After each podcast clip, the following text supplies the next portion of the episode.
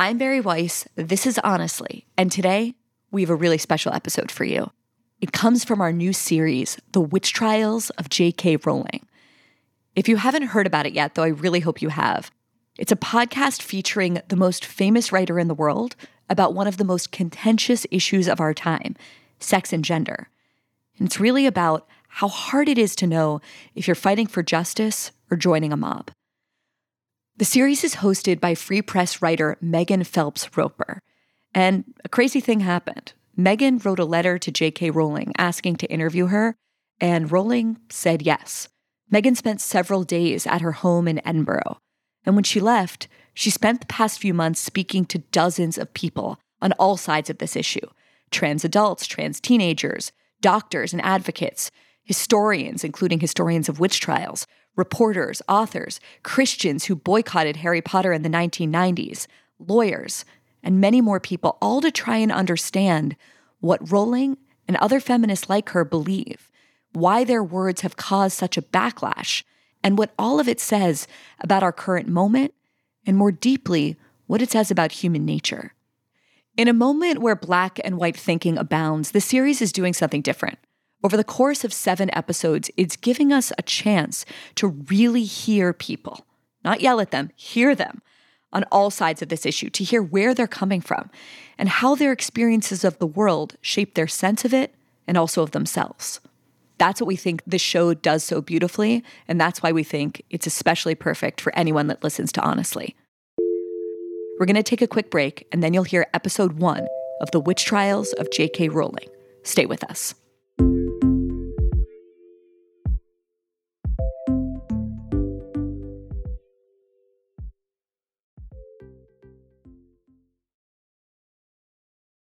Judy was boring. Hello. Then Judy discovered ChumbaCasino.com. It's my little escape. Now Judy's the life of the party. Oh, baby, Mama's bringing home the bacon. Whoa, take it easy, Judy. The Chumba life is for everybody. So go to ChumbaCasino.com and play over 100 casino style games. Join today and play for free for your chance to redeem some serious prizes. ChumbaCasino.com. No purchase necessary. Void where prohibited by law. 18 plus terms and conditions apply. See website for details. Hello, it is Ryan, and I was on a flight the other day playing one of my favorite social spin slot games on chumbacasino.com. I looked over the person sitting next to me, and you know what they were doing? They were also playing Chumba Casino. Coincidence? I think not. Everybody's loving having fun with it. Chumba Casino is home to hundreds of casino style games that you can play for free anytime, anywhere, even at 30,000 feet. So sign up now at chumbacasino.com to claim your free welcome bonus. That's chumbacasino.com and live the Chumba life. No purchase necessary. VGW. Void were prohibited by law. See terms and conditions. 18 plus.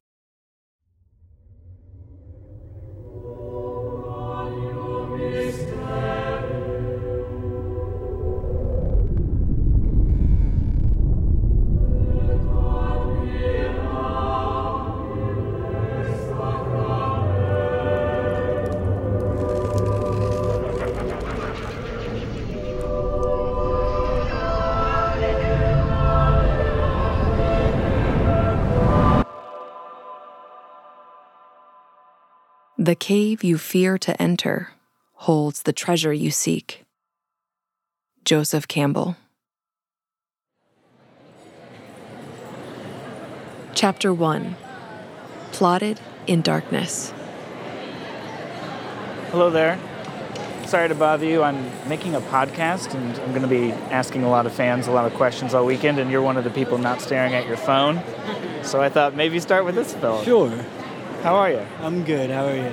I'm doing good. Um, for starters, why do you like Harry Potter? I don't know. I think like I had not such a great childhood, and I think a kid with not such a great childhood actually escaped to something else in a book. It's a story about acceptance and love. Harry Potter has been kind of like a beacon of hope in a lot of times in my life. Teaches you know the importance of friendships, the importance of forgiveness. He felt like an outsider and he felt like he didn't belong and it really that really resonated with me. The way people pull together, they're they're different. They don't all exactly agree with one another, but they can say, okay, this is the common good and this is what we're going to work for.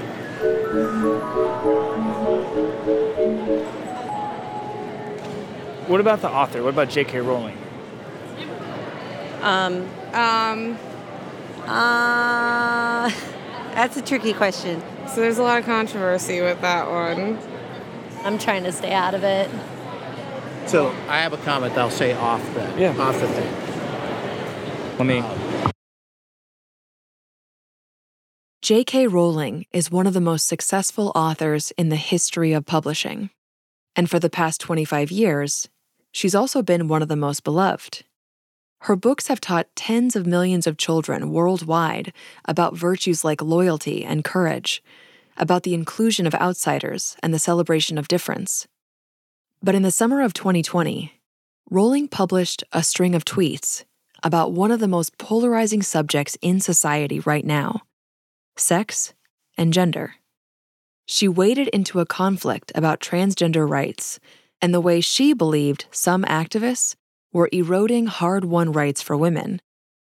There was an explosive reaction to Rowling's tweets, which led many, including lifelong fans of her work, to condemn her and to call for her books to be banned, boycotted, and in some cases, burned. So let me talk about the infamous book burning video for a second. I am not just offended by what J.K. Rowling says, I am fearful because of what she is promoting on her platform. J.K. Rowling is literally putting trans lives at further risk. She just is. It's disgusting and it's problematic. I mean, let's face it, Hermione would punch this woman in the face right now. The Harry Potter franchise is literally making this world unsafe for kids today. Rowling was denounced by people she'd worked with for years, by staff at her publishers, and by human rights organizations that had once lauded her. Actors who had grown up on the Harry Potter film sets, people she had known since they were children, distanced themselves from her. Die-hard fans got their Harry Potter tattoos removed. Some called for anyone supporting Rowling, even in small ways, to be fired from their jobs. The condemnation moved to rallies, where Rowling became a symbol.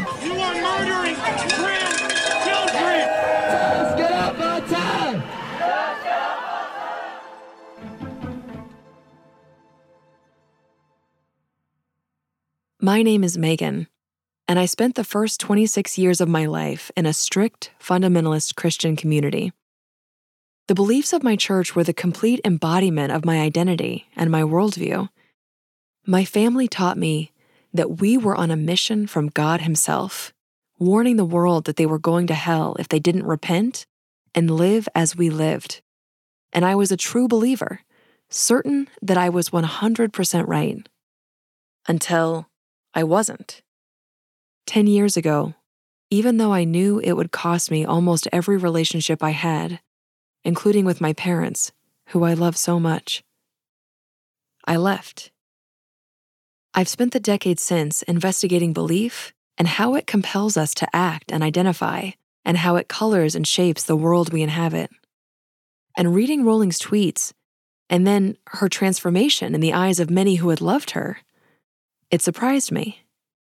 Because growing up, it was my community that thought J.K. Rowling was evil, and it was other Christian fundamentalists who had amassed in force to condemn Rowling and to call her work dangerous. The Harry Potter books are mainstreaming witchcraft to our children. They had denounced her. They tried to ban Harry Potter from schools and libraries, and in some cases, they burned her books. God hates this. I mean, He really hates it. It's darkness, and He is light. It is evil. It's a stepping stone, kind of like marijuana leading to crack. The little kids, they don't know the difference. The adults do, and that's a shame on those parents that have their little kids read it. When their kids commit suicide, I told them so. They've been warned.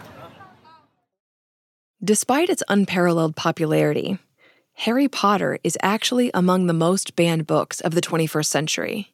And Rowling, even though she's inspired profound adoration throughout her career with fans all over the planet, she's also been the subject of intense, widespread, and vocal backlashes from people whose politics could not be more at odds. And for the past year, I've been trying to figure out why. What is it about this woman and her work that has captured the ire of very different groups of people across time? How did Rowling understand her critics? And what did she think would happen when she sent those tweets? And so I decided to write her a letter. I explained who I was and what I was trying to understand, and then I sent it off to her in Scotland. And to my surprise, I heard back. I never set out to upset anyone. However, I was not uncomfortable with getting off my pedestal. And what has interested me over the last 10 years, and certainly in the last few years, the last two, three years, particularly on social media, you've ruined your legacy. Oh, you could have been beloved forever, but you chose to say this. And I think you could not have misunderstood me more profoundly. I do not walk around my house thinking about my legacy. You know, my I, what a pompous way to live your life walking around thinking, what will my legacy be? Whatever, I'll be dead. I care about now. I care about the living. After I left Rowling's home, I spoke to reporters and historians, transgender adults, teens, and advocates, doctors and lawyers, and many of Rowling's critics, including some who supported book bans. And one of the things that stood out to me was how people on all sides of this conflict felt so under attack, so threatened, that they invoked the language of witch hunts, even as they vehemently disagreed on who was the witch and who was the mob lighting the fire. I'm Megan Phelps Roper, and these are the witch trials of J.K. Rowling.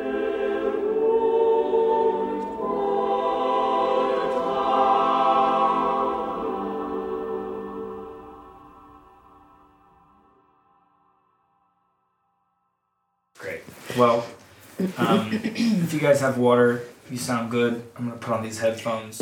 Shall we close that door? Um, it might need to be locked, actually. Last summer, J.K. Rowling invited me to her 16th century stone house, where she lives with her husband, her younger children, and two dogs. Later, I would Google the place and learn that it's technically a castle, which, from the outside, makes sense. But inside, it felt smaller, cozy even. The rooms were not high vaulted and lofty, but snug and homey. Think more Hobbits in the Shire, less Princess in a Tower. Rowling was also smaller in real life than I would have guessed. She showed my producer and me into her drawing room, filled with books that she'd color coordinated into a rainbow over the pandemic lockdown. And it was here that we would sit together over the course of the next few days and talk. Get big deep breaths. Yoga move? All right. Let's do it. Okay, so I, I want to start with a big question. Um, why do you think we humans, especially young kids, why do we like stories about witches and wizards and giants and dark magic? What is it about us? And what is it about magic and magical worlds that we find so compelling? I'm very interested in this because I think it speaks to something very profound in human nature. Magic gives a person agency they wouldn't otherwise have. And I think that's particularly appealing to a child because children inevitably are quite powerless. Um, even children in happy families are relatively powerless. And the idea that you have secret power, extraordinary power, supernatural power, I think is hugely seductive to all of us, to adults as well, but particularly to children. I want to go back to the early days, and I know you've talked about this period in your life so much over the years, you know, this this time just before Harry Potter was published. But I also know that our stories aren't static. You know, they shift over the time with the benefit of hindsight and new experiences and just where you are in life when you're telling the story again. I know exactly what you mean. You're right. I've been asked a million times about the moment when I had the idea on the train. Mm-hmm. And I've said it so many times. But you do look back and suddenly you stumble into this little pool of self knowledge or, or memory that can be so illuminating. So I had the idea for Potter. on a train when I was 25. Why did that idea come? I've never really known. It just fell into my head, and I immediately thought, I've got to write that. God, I love that idea.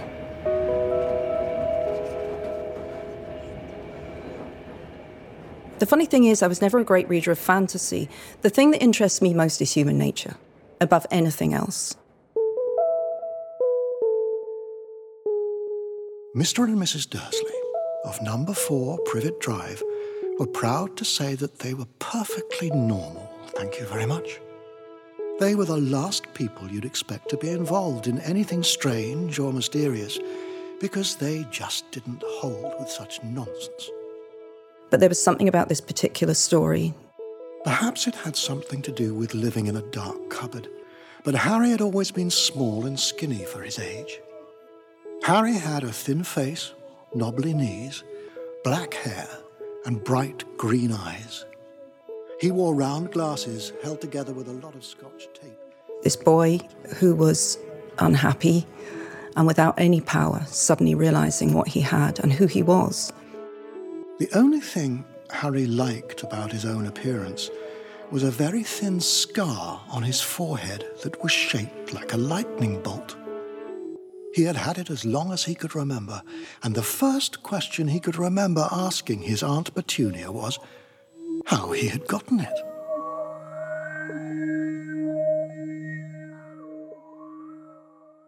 Can you take me back to your life in the 1990s?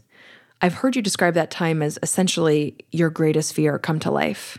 Yeah, the early 90s for me were not good. I was in a real period of flux at the time. My mother was very ill. I had moved from London to Manchester. And then my mother died actually on the night of December the 30th, 1990, but I didn't realize she died until the early hours of New Year's Eve. She was 45. She'd been ill for a very long time, but none of us realized death was imminent. That kind of took a wrecking ball to my life, really. To me, this decade now was infused with loss. And I think, you know, perhaps that would have colored my feelings about the story I was writing. Perhaps that would have made me want to put it away forever. But in fact, that sense of loss and this real despair that I felt started to go into the story.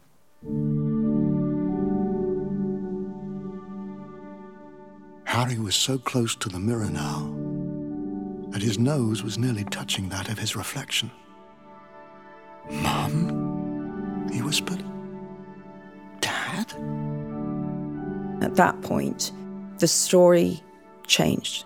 Suddenly, everything darkened and deepened. They just looked at him, smiling. And slowly, Harry looked into the faces of the other people in the mirror and saw other pairs of green eyes like his, other noses like his, even a little old man who looked as though he had Harry's knobbly knees. The story that Rowling had begun to write on the train that day was about an orphan boy. I slightly glibly used the trope for six months before my mother died. In reality, of course, is a, is a tragedy to be an orphan. This fictional orphan, Harry Potter, was abused and neglected and never told about who he really is, who his parents really were, or how they had died to save him. And now I really understood what loss was.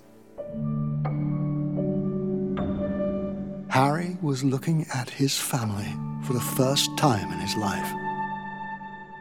The Potters smiled and waved at Harry, and he stared hungrily back at them, his hands pressed flat against the glass, as though he was hoping to fall right through it and reach them.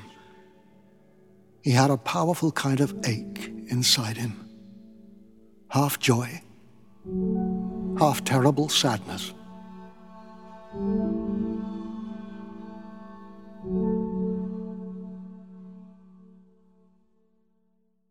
This little manuscript that only I knew this story, no one else had seen it. I hadn't spoken about it really to anyone else. You know, this was the thing that I just clutched onto as I went off on my journeys. In 1991, at the age of 25, Rowling broke up with her boyfriend, quit her job, and she left the UK. I decided I need to get away. She got a job teaching English as a foreign language. I went abroad. I knew that I liked teaching, and uh, so I thought, I'm just going to go away. I'm going to take a year out, I'll teach. I don't really know why, but I chose to go to Portugal. And initially, it did the job. I'm away, I'm in a different environment, this is helping me. But I think that emotionally, I was still incredibly vulnerable. Well, in fact, I know I was emotionally vulnerable. So while there was a lot of fun and there was relief in not being surrounded by the familiar, I was pretty lost and pretending not to be lost. Still grieving, unsure of what her future held, Rowling says she tried to put on a good face and move forward. And pretty soon, she met someone. So you go to Portugal and you meet a guy. I did. I met a guy. Um, I think I'd been there six months, maybe, um, in a bar with my friends. Good looking guy. Told me he was a journalist. We began dating. Uh, it was okay. it was okay. I'd lost my moorings and I was I was drifting along in something that wasn't perfect, but it was good to be wanted. It was good to have affection. But I was I was kind of adrift. The months went by, and eventually, they decided to move into an apartment together. A year came, and it went. And then um, I became pregnant accidentally. And while pregnant, he proposed to me. And then I lost the baby. I miscarried, which was hugely traumatic. It was traumatic physically and it was traumatic emotionally. And that was another massive loss. And I think at that point, I really was in a, in a very, um, I was certainly not in a balanced state of mind. And when I lost the baby, I do remember having a moment in my grief for the baby. I do remember having a moment where I thought, so we're not going to get married. That's clear, right? And I'm almost speaking to myself, that's clear, Jo, we're not going to marry this guy. But he was putting huge pressure on me to get married. So I went through with it and then became pregnant almost immediately we were married, which is a joyful thing because I cannot imagine a world without my Jessica in it. So, in with all the bad, there was an amazing, wonderful thing came out of it, and that was my daughter. But as I understand it, even before your daughter was born, your husband had become increasingly abusive. Yeah. Um, the situation was a bad situation, but until you actually go through it, you don't know what, what you would choose to do. Rowling says she tried to end things. I left him twice before I left for good, and then I went back twice. But it just got worse from there. The marriage at this point has turned very violent and very controlling. At this point, he's searching my handbag every time I come home. I haven't got a key to my own front door because he's got to control the, the front door. And I think he's not a stupid person. I think he knew or suspected that I was going to try and bolt again. It was a horrible state of tension to live in because you have to act. And I don't think I'm a very good actor. I don't have a very good poker face. And that was a huge strain to act as though I wasn't going that's a terrible way to live. and yet, the manuscript kept growing. I'd continued to write. In fact, he knew what that manuscript meant to me because at a point, he took the manuscript and hid it. And he, that was his hostage. Oh my God. When I realized that I was definitely going to go, This was it. I was definitely going. I would take a few pages of the manuscript into work every day, just a few pages so he wouldn't realize anything was missing, and I would photocopy it.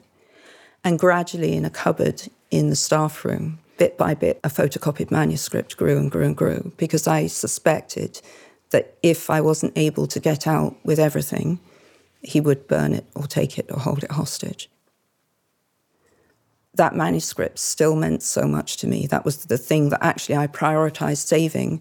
The only thing I prioritized beyond that, obviously, was my daughter. But at that point, she's still inside me, so she's she's as safe as she can be in that situation. In July of 1993, Rowling gave birth to a baby girl and named her Jessica, after one of her favorite writers, Jessica Mitford. She says it was this experience of motherhood that would ultimately push her to the point where she had to make a change. I do remember thinking very clearly, and that was probably at the moment I knew I had to leave, about a month before I did leave. She's not going to grow up and watch this happening to her mother. She's not going to grow up and think that this is normal or okay. So she started mapping out a way to get to her sister, who lived in Scotland. I'd been planning a kind of orderly withdrawal. I've been trying to set things up so I get my daughter out, everything's smooth, everything is arranged.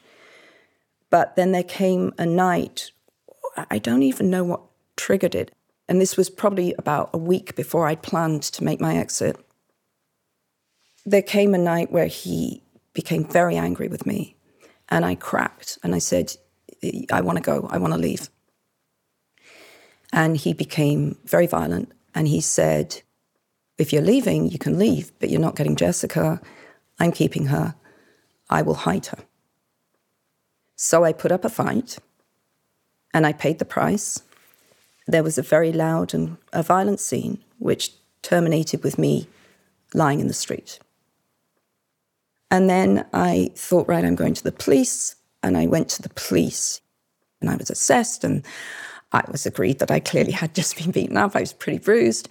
And um, I filed a, a complaint. And the next day went back to the house with the police and got Jessica back sitting where you are today is one of the most powerful, influential women in the world. Like, it almost seems like you're describing a different person. You know, you are a person without a key to your own flat and you're being physically abused and beaten up and sm- smuggling out, plotting an escape. But the thing is, I am that. Per- I am still that person. You see, mm-hmm. I. To me, the through line is very clear.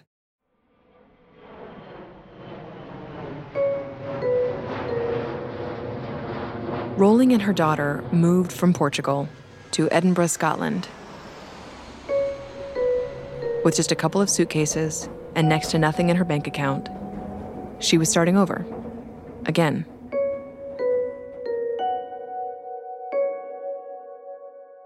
When you moved back to the UK, what did your life look like?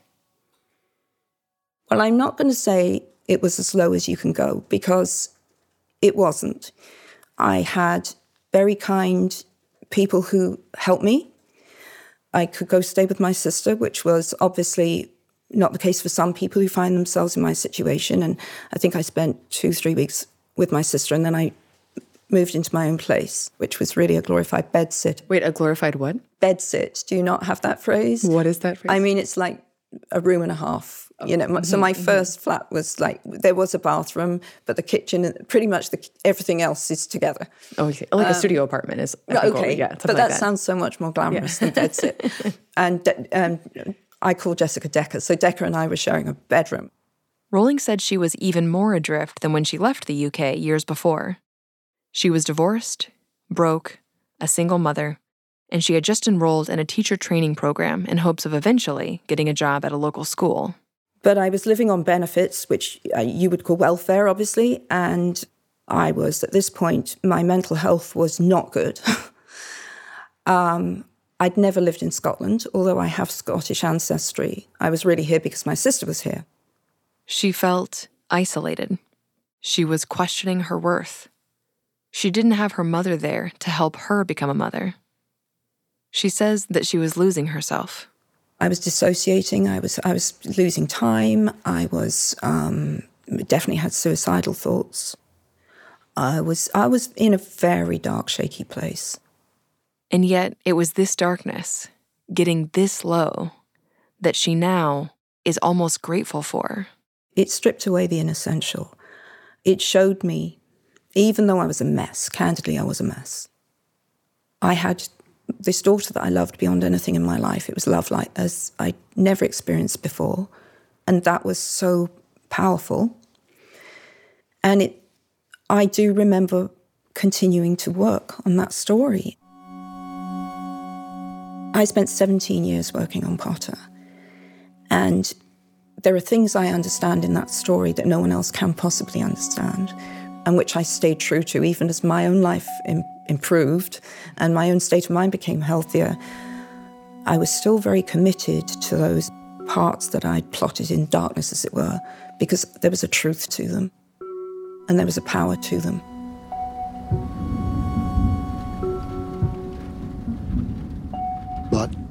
You must know who your mama and dad were, he said.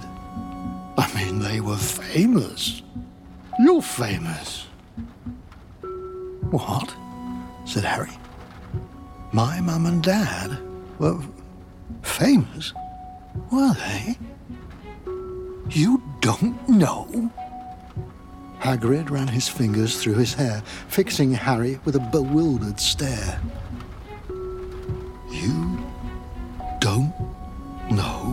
Who you are?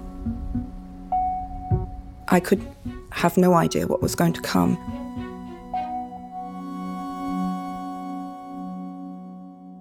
A quick break, and then more from the witch trials of J.K. Rowling. Hello, it is Ryan, and I was on a flight the other day playing one of my favorite social spin slot games on chumbacasino.com. I looked over at the person sitting next to me, and you know what they were doing? They were also playing Chumba Casino. Coincidence? I think not. Everybody's loving having fun with it. Chumba Casino is home to hundreds of casino style games that you can play for free anytime, anywhere, even at 30,000 feet. So sign up now at chumbacasino.com to claim your free welcome bonus. That's chumbacasino.com and live the Chumba life. No purchase necessary. VGW Group. Void were prohibited by law. See terms and conditions. 18 plus.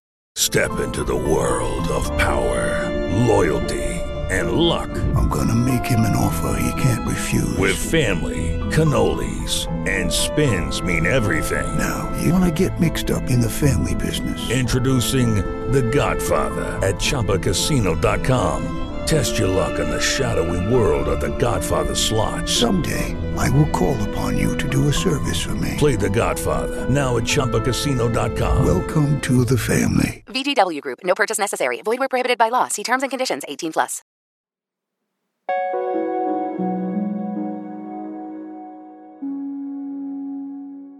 A part of the folklore around Harry Potter, which turns out to be true, is that originally the first book was rejected by 12 different publishers before finally someone was willing to put it out. Publishing wants to be with the zeitgeist, which is, you know, a business decision. I think sometimes they make mistakes, and what they think is the zeitgeist is a very particular and narrow view of the zeitgeist, but that's another discussion. The people who rejected it should be fired, obviously. This is Charles, aka Chip. My name is Chip McGrath. I'm the former editor of the New York Times Book Review. Formerly the head of the biggest books department in publishing. I'm going to say 1995 to 2004. So this is right when Harry Potter blew up. Yeah. Nobody anticipated that it was going to do as well as it did. And this is Kat. So my name's Kat Rosenfield. I'm a culture writer and the author of five books, including two young adult novels. Even after Rowling was finally able to get a publisher, When it was first purchased, it was not anticipated to be a particularly big book. they only printed 500 copies. The publishers, both the ones that rejected the book and the one that finally agreed to put it out, they just felt like it wasn't of the moment. I think there were three things going on with the book. Firstly, boarding school, passe, no one's going to be interested. Secondly, it's too long. so the first one's 95,000 words, and I can't even remember how long Phoenix is, Order of the Phoenix, but little did they know what was coming. And then thirdly, I don't think it was necessarily, it might have been that he was a boy. One of the issues was about gender, in particular, the fact that Rowling was a woman. So then they want me to not use my first name. They want me to use my initials. They were concerned that a woman's name on the front of the book would discourage boys from wanting to read it. This has always been a concern in publishing. How do we get boys to read? And so this pen name, J.K. Rowling, was selected at the behest of the publishers.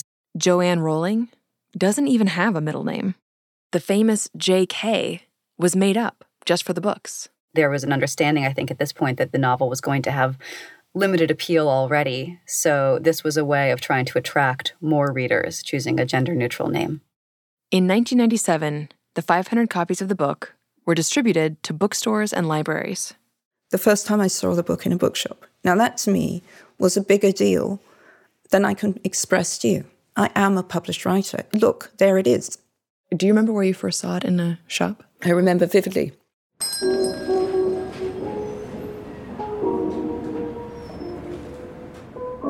It's actually not there anymore. It was a Waterstones, a mainstream book outlet.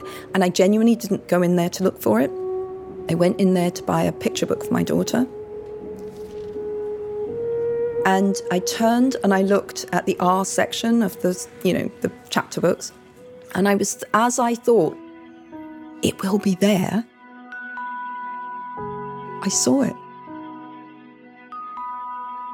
It's a completely unknown book. There's no fanfare. There was no big launch party. Mhm. That's normal. It wasn't in the window. No, of course Right. not. It's just quietly appeared on the shelf. And it was one of the best moments of my life. it was the most incredible feeling. There was n- very little marketing budget, but it became clear fairly early on that children were telling children about the book. It's like a chain reaction. Everybody gets involved Yeah, with in that. my class, like, you didn't read Harry Potter? You're like two days later, it was so good, wasn't it? It was word of mouth. It started to get bigger and bigger. It's very different. It's not like a normal, average book. It's like so imaginative. It's so detailed. It's almost like watching the book instead of reading it. Quickly, those 500 copies they originally printed became 30,000 copies. And then, in less than a year, Scholastic Books, one of the biggest publishers in the US, picked up the book. And suddenly, If you don't know it, your children almost certainly do. it was everywhere. A little boy named Harry Potter is working magic in the world of books. Harry Potter is an old fashioned, good triumphs over evil story, but full of quirks and surprises. This idea of an orphan boy, abused, neglected, unwanted, who suddenly gets a mysterious letter telling him there's a whole other world out there with a place for him in it. This idea that in this other world, full of adventure and danger, giants and dragons, good and evil, he'll find his friends, his identity, his courage to do great things. This idea that Rowling came up with on the train in 1990, it just profoundly connected with so many people. And as its success grew, Rowling's own life started to become part of the story. Joanne Rowling, a 34 year old single mother and currently the world's most successful author, lives and writes in the shadow of Edinburgh Castle in Scotland. I mean, she is the subject then of this um, sort of mythologizing. And while she thought of herself as a writer, she had never published anything. I mean, her story is, in a way, it's like a Harry Potter story itself. It's a kind of a fairy tale. Jo Rowling's rise to success is this sort of feminist Cinderella story. What makes Jo Rowling's success all the more remarkable is what it followed. She had few friends and fewer prospects and ended up on welfare, actually skipping meals to make sure she had enough money for her four month old baby.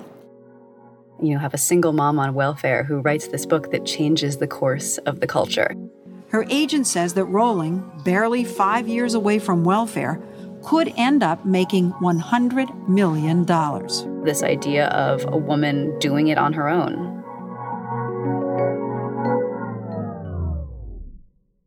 I was so ill equipped for what happened to me. Now, I was grateful, I was hugely grateful that the work was loved. That part brought me nothing but joy. And materially speaking, I mean, my life had been transformed. At that point, I was living, uh, for the first time, I'd been able to buy a house. But I was, um, I was scared. What was happening to me in terms of, of fame was outstripping me constantly. So I buy this very ordinary house that's standing on a very a nice ordinary street, and I've got journalists parked outside my front door. They're within feet of my front door. Mm-hmm. Oh wow! So you know, I felt like I was playing catch up all the time with the situation. Right. I, and I wasn't. It was changing faster than you could respond to it It was. Changing far faster than I could deal with, Mhm. and all the time, I have this lurking fear because I know that there's someone out there who does not wish, wish me well. so you know, this that was um, that was strange, and then. Well, the, to tell you the truth, the reason we left that first place was my ex-husband arrived and broke in. Oh my god! Yeah, so I moving became quite a pressing issue at that point. and um, in the middle of all of this, like, you're still worried. Oh, you have not. You have not This- escaped your husband. You see, this this is the insanity of it. Okay, I'm trying to retain, you know, like an iron wall around my location as well, because everyone wants to come. Can I photograph you at home? No, you can't photograph me at home. Why not? You're being so precious. You're being so starry, and it's not that at all. It was quite the reverse. It's because the last time my ex-husband knew my address, he turned up and broke in. What was that like? I mean, you, you you're this rising star, and you're still trying to hide. I think that's actually the most accurate summary of my situation I've ever heard. You know, try and reconcile suddenly having a lot of press interest with really, really wanting to live under the radar for very concrete reasons. You know, not because I thought I was Salinger, not Right. because, Yeah. you know, I'm Greta Garbo, Yeah. but because there Your own safety. Yeah. I was living in a state of real tension that I couldn't express to many people.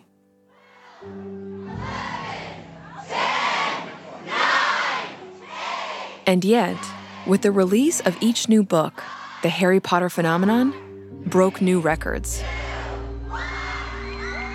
There were midnight release parties where, all over the world, thousands of people lined up or camped out all night. At midnight, less than one hour from now, the new Harry Potter book goes on sale here in Southern California. Potter fans in other cities like London, London. where children actually slept outside bookstores overnight when the latest in the series was going on sale. I mean, the thing about the Potter thing was it went on and on and on. I mean, it was a publishing whirlwind. It's unprecedented in American children's books. It's unprecedented in English children's books. There's nothing that compares to the velocity of the success of Harry Potter. And it's not just kids. Adults are into Harry Potter too. Well, I started out buying them for my grandson, who's very young, and then I started reading them, and I liked them so well, I kept going. You really feel you know this this character. It was increasingly difficult to describe how big it was. This is really nothing that can be compared to a, a normal success. People kept trying to kind of outdo themselves in terms of their superlative language.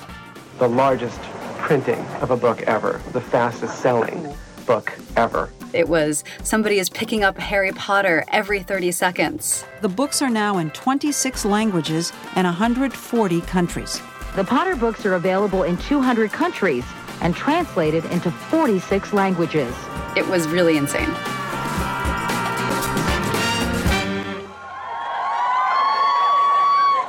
As we crossed over into the year 2000, suddenly everything seemed to just supersize itself. Everything, from my point of view, became a bit more crazy. It all became so much that it started to seem like too much. J.K. Rowling had created an uncanny world, and the phenomenon that surrounded it was itself becoming uncanny. I was signing for like 2,000 people at a time. You've got fights breaking out in the car park. You've got security there. Just the enormity of it brought this tension. There is something about a mass of human beings. There's always an edge in a crowd, always. And in 2000, at a big crowded book signing, we had a bomb threat at one store from allegedly a far right Christian person. It was clear by this time that there was a mounting backlash to Harry Potter. As we approach the uh, 21st century, it doesn't take a rocket scientist to recognize that our entire culture is in trouble. We're staring down the barrel of a loaded gun, and we can no longer afford to act like it's loaded with blanks. And a movement was growing to stop Rowling and ban her books. Things are getting a little bit nervy at this point, you know. We're in a moral freefall when your children can be taught Witchcraft by Harry Potter, that Heather has two mummies. You can let your daughter go to school and she can get an abortion without your permission or without your knowledge. Something is dreadfully wrong when you, as the parent, cannot control the destiny of your own child. America has turned its back on the God of the Bible, and it's time for the Church of Jesus Christ to stand up and speak up and say, We have a right to the destiny of our own children. Thanks as always for listening. If you like what you heard and you want to hear more, go to wherever you get your podcasts Stitcher, Apple, Spotify, wherever, it's everywhere, and subscribe to The Witch Trials of J.K. Rowling. You can hear the first four episodes out now. And if you want to support honestly, the best and only way to do that is by going to thefp.com, T H E F P.com, and becoming a subscriber today. We'll see you next time. With lucky landslots, you can get lucky just about anywhere. Dearly beloved, we are gathered here today to. Has anyone seen the bride and groom? Sorry, sorry, we're here. We were getting lucky in the limo and we lost track of time. No, Lucky Land Casino, with cash prizes that add up quicker than a guest registry. In that case, I pronounce you lucky. Play for free at LuckyLandSlots.com. Daily bonuses are waiting. No purchase necessary. Void where prohibited by law. 18 plus. Terms and conditions apply. See website for details.